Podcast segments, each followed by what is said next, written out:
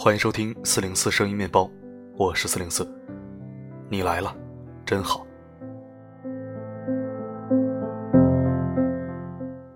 我有一种感觉，感觉到我的小面包里一定有很多人是特别独立的，能自己解决，尽量不求人，能一个人坚强，绝不向他人展示脆弱。如果你是，那就在留言板告诉我。四零四也承认，自己是一个孤独患者，一个很少求人的人，一个亲力亲为、喜欢独自战斗的人。虽然我是个男人，但很多时候一个人战斗也会有一种无力感。可是又好像上瘾了一样，或多或少的会拒绝帮助，觉得我自己可以的。其实谁累谁知道。今天为你分享的文字，依然是来自知名心理咨询师吴在天老师的文章。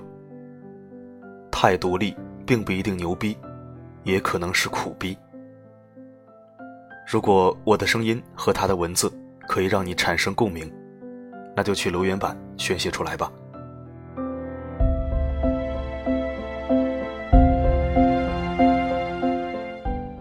为什么有的人总是习惯性的拒绝接受他人的帮助？有些人面对别人的好意帮助的时候，总是习惯性的拒绝，即使他可能真的处于一个需要帮助的状态，或是内心其实也想要接受帮助，但是最后还是下意识的选择了拒绝。这又是什么样的心理呢？发来这段疑问的是一位萌妹子，说她是萌妹子，是因为她的微信头像的确很软萌。至少头像折射出他内心希望有软萌的一面。妹子说：“灯泡坏了自己换，电脑坏了自己修。以前加班到深夜也拒绝男友接送，甚至还因此和男友发生过争吵。因为男友认为她不给机会让男友照顾她。这些，或许可以看作是独立，但有时候的确会遇到一些自己无法解决的困难。”却总是在他人提出帮助的时候选择拒绝。男友认为她性格要强，妹子自己分析则认为怕欠人情，所以独立。当然也有自尊心在作怪，认为自己能做的事要尽量自己做。有时候会看不惯小鸟依人的女生，但有时候内心也很想依赖对方，可就是过不了自己的那道坎。过不了自己的那道坎。那是怎么样的一道坎呢？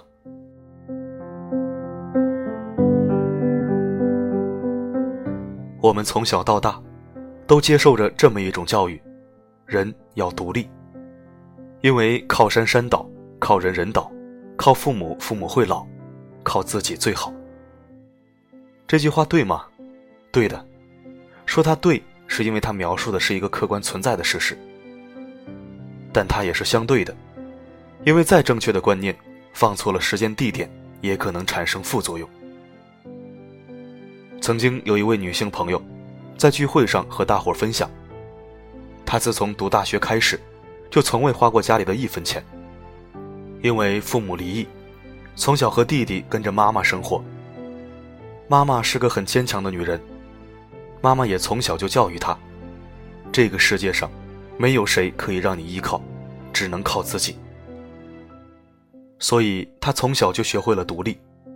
大学四年，靠着奖学金、贷款、打零工完成了学业。毕业几年之后，靠着自己的打拼，在南方沿海城市有了自己的房子、车子。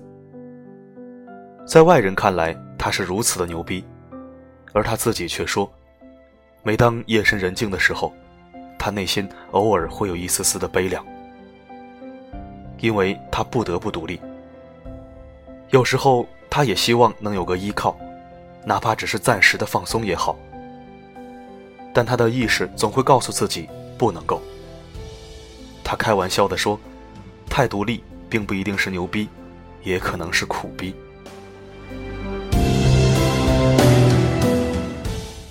被迫的独立，不是真正的独立，是不得不面对的独立。婴幼儿。在生理上必须依赖于父母的照料才能存活下来。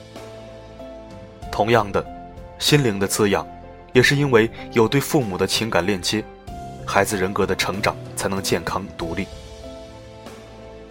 每个人的成长，无论是生理还是心理，都是从依赖走向独立的。许多人有困难不会主动寻求帮助，或是拒绝他人的帮助，通常是，因为自己已经习惯了独行侠的感觉，习惯了自己面对问题。也许以往面对的现实问题最终是解决了，但在过程中却从未得到过情感的支持。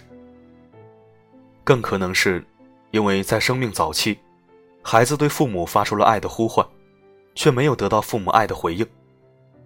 孩子经历了等待、失望，最后绝望。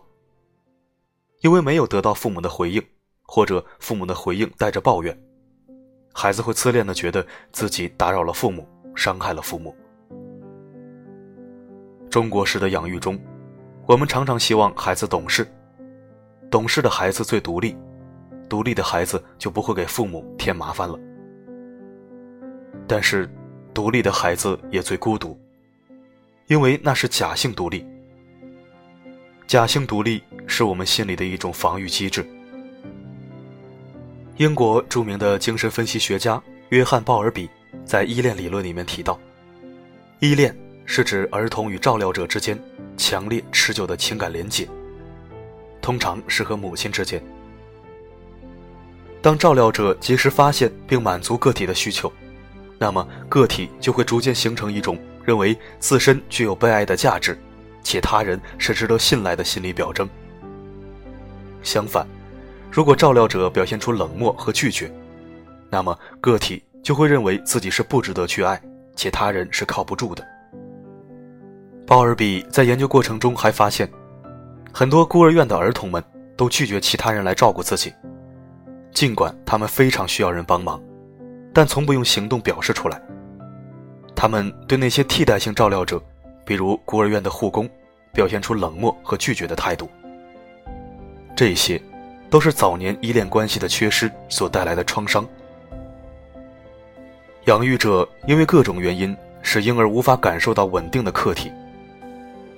比如，我们常常可以看到的画面：一家人围着餐桌吃饭，小婴儿一个人被放在婴儿床里，无人照看。又或者照料者经常的更换，这种痛苦太难受了。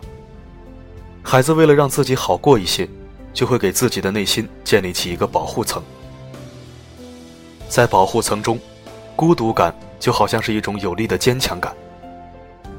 你突然就学会对自己说：“没有谁能保护自己，你只能靠自己。”我想获得爱，我也渴望爱。但是我更害怕渴望后的绝望。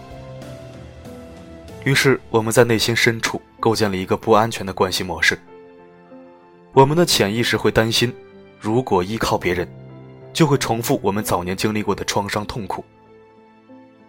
为了避免这种痛苦，我们会发展出各种各样的防御机制。不依靠他人，也就意味着不会被他人伤害。我们需要这些防御机制。我们需要用保护层来保护自己不受伤害。保护层就如一堵厚墙，把伤害挡住了，同时也挡住了亲密关系中美好的体验。正如文章开头提到的那位萌妹子，加班到深夜，却拒绝男友的接送，男友认为她不给机会让自己照顾她。其实，男友的潜台词很可能是：为什么我们之间还有距离？为什么不让我走近你？很多时候，我们太过于认同自己构建的保护层，甚至觉得这就是我们自己。我们不想拿开，也很难拿开，因为拿开了，就好像失去了力量。所以，我们学会了独立，很独立，太独立，假装不需要他人，想象自己可以应对一切。鲍尔比在其依恋关系学说里面还指出，那些拒绝别人帮助的孤儿院的孩子，他们的行为并不会永远持续下去，因为在经历了冷漠和退缩阶段之后，如果有一个稳定的、可信赖的替代对象时，他们会将其当做母亲一样对待，进而形成最基本的依恋。但如果没有稳定的替代对象，或出现其他不利的情景，比如自己的需求常常无法得到满足的时候，他们会变得以自我为中心，并倾向于与所有人保持短暂且浅淡的关系。所以，真正的独立，是要有可以依靠的情感支持的。在孩子的成长过程中，需要让孩子感受到来自父母的情感滋养。当孩子在遇到困难和挫折的时候，父母可以和孩子一起面对。在亲密关系中，需要让伴侣感受到来自对方的情感链接。当互相触碰到对方真实而脆弱的灵魂时，可以坦然面对自己最真实的样子。孩子的独立，是建立在对父母足够的依靠和支持的基础上的。个体的独立。是体现在有亲密也有自我界限，有依靠而不过度依赖的。但愿有人看透你的坚强之后，给你一个温暖的拥抱。愿你伸出双臂，如果你还渴望被拥抱的话。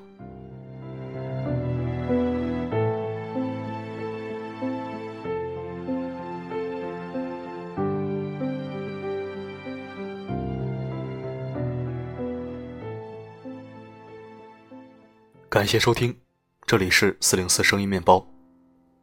如果喜欢我的声音，可以关注或者置顶公众号，也可以在文章下方点赞、评论、加转发。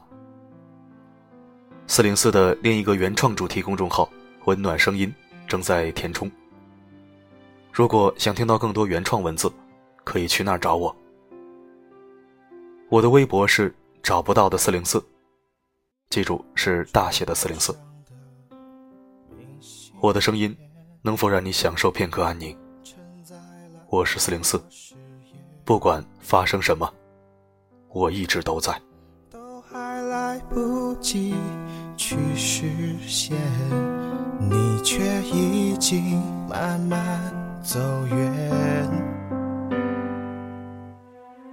走进空旷的游乐园。回味独自的忧伤，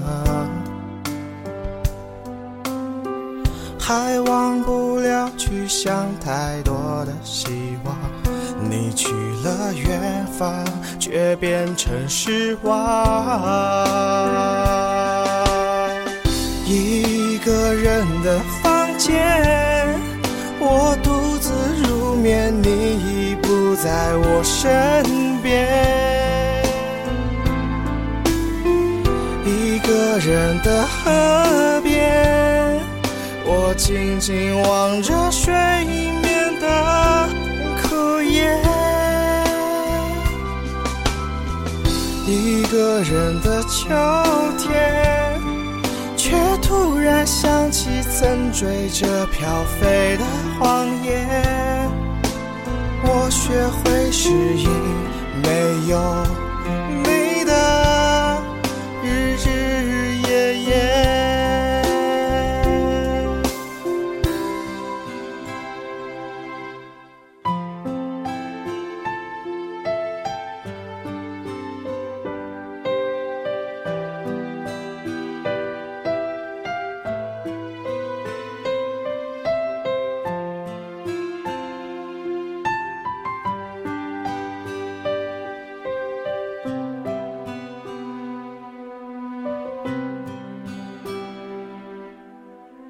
走进空旷的游乐园，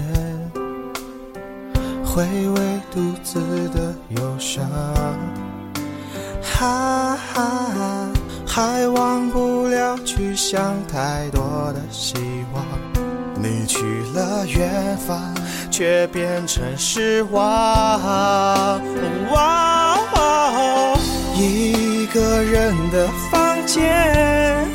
我独自入眠，你已不在我身边。一个人的河边，我静静望着水面的枯叶。一个人的秋天，却突然想起曾追着飘飞谎言。我学会适应没有